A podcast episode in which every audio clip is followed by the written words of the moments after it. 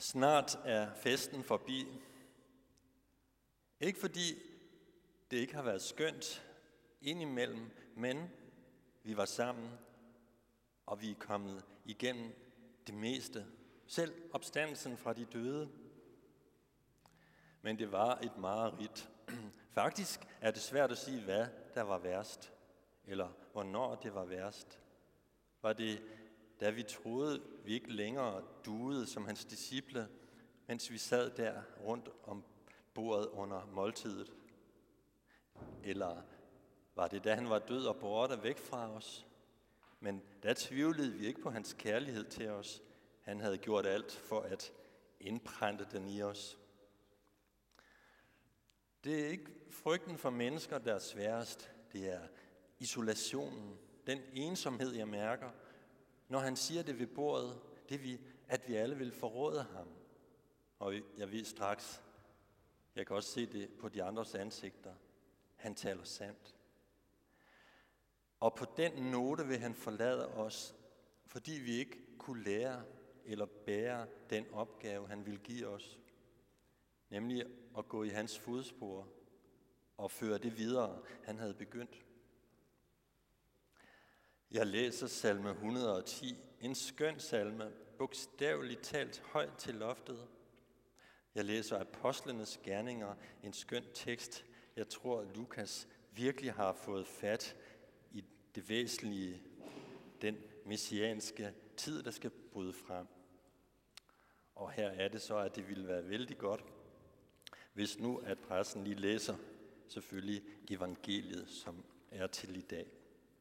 Og jeg tror, at vi skal rejse os, og så skal vi høre evangeliet, som evangelisten Markus skriver det.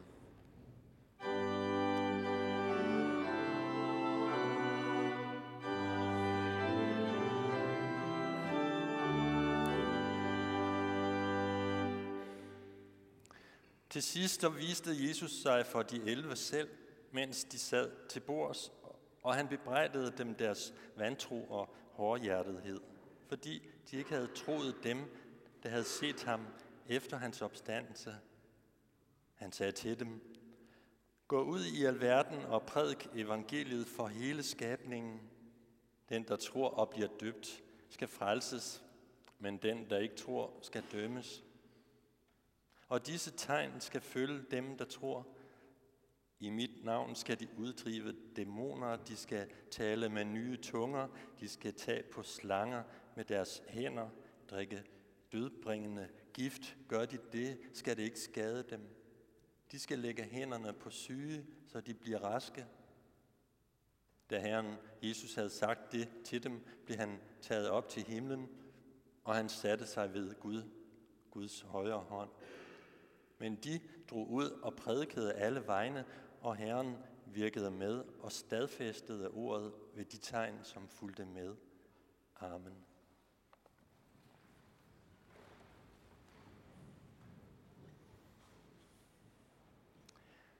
Så apostlenes gerninger er også en skøn tekst. Jeg tror virkelig, at Lukas har fået fat i det væsentlige om den messianske tid, der bryder igennem, der skal døbes med helligånd, det er ikke kun mere enkelt personer, der kan få ånden, men som konger, profeter, ypperste præsten i templet, der kan modtage helligånden.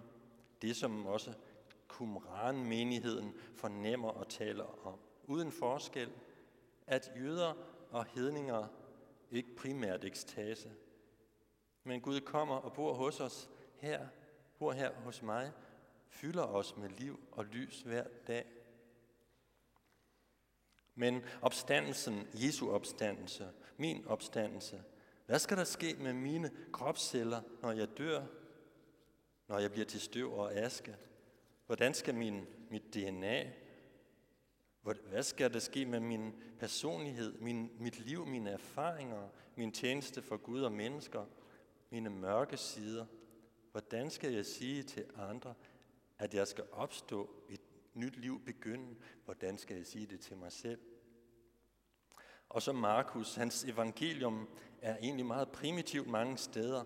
Ingen barndomsfortællinger, ingen bjergprædiken, ikke ret mange vigtige teologiske samtaler med forskellige lærte. Intet om discipleskab eller den nye kirke på vej. Til sidst tænker jeg, at det ikke det afgørende om evangeliet, om det er primitivt eller smukt udformet som Matthæus eller Johannes. Hvis det ikke hænger sammen alligevel, det her, så lige så godt får det at vide uden omsvøb. Og her er Markus nemlig god. De flygtende kvinder, Jesus, der skælder ud på sine disciple for deres vantro, listen over tegnen, der skal følge dem, som ingen alligevel har set. Det er der til at forstå, jeg opgiver det hele. Lige på nær. På nær. Et punkt. Jeg beder om mit ønske. Mit ønske er stadig. Hvis du findes Gud, så vis dig for mig. Uanset hvordan du er, så bøjer jeg mig for dig. Jeg stiller ingen betingelser mere. Jeg skal prædike Markus evangeliet er ikke en smuk tekst som de andre. Hvad skal jeg gøre? Jeg kan heller ikke fortælle, at i den teologiske verden, så hører dagens tekst slet ikke med til det oprindelige evangelium. Det er simpelthen ikke med slutningen i de to ældste og vigtigste manuskripter, man bygger evangeliet på. Og det er jo vigtigt. Evangeliet må ikke være tomme ord, fundet på af nogen, der lever langt væk fra begivenhederne, eller der slet ikke er nogen begivenheder. Evangeliet i dag er lige så vigtigt for os, som Jesus, Jesu person var for disciplene. Uden Jesus var Guds rige ikke kommet. Uden Jesus havde Gud ikke haft nogen tolk. Vi havde været overladt til os selv. Utydelige vidnesbyrd om, hvad der må bor i Guds hjerte – vi ville ikke have kunne tale til ham direkte. Vi ville ikke have lært vejen at kende, som Jesus lærte dem. Alt det ville vi ikke have vidst, uden at der var en kilde, der var nået til os. Selv om Gud åbenbarer sig for, hvem han vil og når han vil. Intellektuel tro, bogstavtro, overtro, tro på fabler og varsler – det kommer ikke af, at vi har fået Guds tale gennem Jesus til os i denne bog. Det er noget, der opstår, når vi er overladt til vores egne fantasier og de forestillinger om Gud, vi selv går rundt og skaber eller bryder ned. Men når troen hænger i en tynd tråd, når jeg ikke kan holde fast i troen, når jeg indser, at hvis Gud ikke selv kommer til mig, som han kom til dem første gang ved søen, og sagde, at i ham var Guds rige kommet nær. Og da han kom til dem næst sidste gang, i en normal, levende live, ved måltidet med bæret, det bæger han drak. Og da han kom til dem de sidste gange efter opstandelsen, ja, hvad er det, der gør, at vi tør tro i dag? Tro, at han er opstået, og sat ved faderens højre hånd. Den engelske teolog og tænker Anselm af Canterbury, han skrev et værk omkring år 1100. Det hed oversat noget i den her retning, tiltale eller modsigelse. Han skriver til sine medkristne, de lider nemlig under, at folk modsiger deres tro. De siger, der ingen Gud er. Kender vi det? Kender I det? I medierne latterliggøres troen på Gud hele tiden. Og dem, der tror, at for eksempel kirkerne er tomme, ja, de har ikke set ordentligt efter. Selv alene Folkekirken har 10 millioner besøgende årligt. Fodbold for eksempel har kun 1,9 millioner her er Superligaen 1,5, første division 270.000 og landsholdet 150.000. Biograferne de har 3,7 millioner besøgende i 87 biografer landet over, og de har 87 nye øh, film årligt, og de har en omsætning på 250 millioner, inklusive reklamer. Hvad er det mod folkekirkens 8 milliarder, som ateister skælder ud over?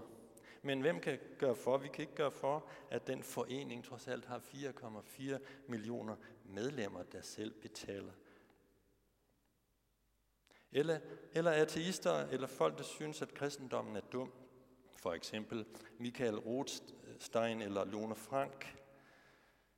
De tegner et billede af kristendommen og kirken, og tegner et billede af et 10-årigt barns enfoldige undskyld, øh, tro og forestillinger om Gud, eller tager den gang med, hvor man troede, at jorden var flad, og at hekset skulle brændes. Nogle brænder deres modstandere stadigvæk i dag, men det taler de ikke så meget om. Den slags tro på Gud kalder de så kristendom anno 2017, og tager afstand fra den og gør grin med den. Det forstår jeg godt, det gør jeg også. Og tv, film og lærebøger på universiteter, gymnasier, folkeskoler, ja, de går ud fra, at ikke bare er kristendommen fantasi, forestillinger, men at troen på, at der ingen Gud er, hele tiden bekræftes af vores iagttagelser af naturen og universet omkring os, og hvordan vi mennesker bare er naturlige processer, som ikke i virkeligheden er mere værd end den jord, vi træder på. Tilbage til Anselm. Han er en dejlig, dygtig sjælesørger. Han ved også fra sin egen erfaring, at vi ikke kan fastholde troen, hvis ikke Gud selv kommer til os. Han siger også, at det ikke er noget nyt. Altid har det været sådan. Lige siden Kain og hans mor og far ikke kunne se Gud og begyndte at leve, som om der ingen Gud var. Og det ved salmisten 2.500 eller 3.000 år tilbage. Der er ingen Gud, siger Doren. Se for eksempel salme 14, salme 53, salme 92. Men nu siger Anselm, at den erfaring, at vi, som, som vi som kristne også har, at det er som om Gud ikke er der. Det er jo det, som også ateisten erfarer. Det er sandt nok. Alle erfarer vi, erfarer vi det, men spørgsmålet er så, hvad gør vi ved det? Den kristne som kristne kan vi være trængt op i en krog. Der står vi, om vi tror eller ej, ved siden af de andre. Alle mennesker. Men ateisten siger, jeg erfarer ikke Gud, jeg kan forresten ikke lide Gud, altså er der ingen. Den kristne vender sin oplevelse af, at Gud er væk til en bøn. Gud, jeg erfarer dig ikke. Kom til os. Vis dig for os, så vi må erfare, at vi må tro, at du er til, som vi bekender i trosbekendelsen, og at du er sådan, som vi bekender. Det er den eneste vej for et menneske til at møde Gud og kunne tro på ham, som vi har lært om gennem Jesus Kristus, vores og alles skaber, ophav, far, frelser, kilde til alt liv, alt glæde, skønhed, frelser. Lad vores fortvivlelse, lad din fortvivlelse blive til bøn om, at han må komme, som han har sagt, og at han må være, som disciplene så ham, som vi har lært gennem evangeliet, og som Markus. Han støder ingen bort, der søger ham, kommer til ham. Han, har, han er ud, han er ud, øh, han er, han er Guds hånd over os, og han er den gode hyrde. Ingen skal rive os ud af hans hånd. Amen.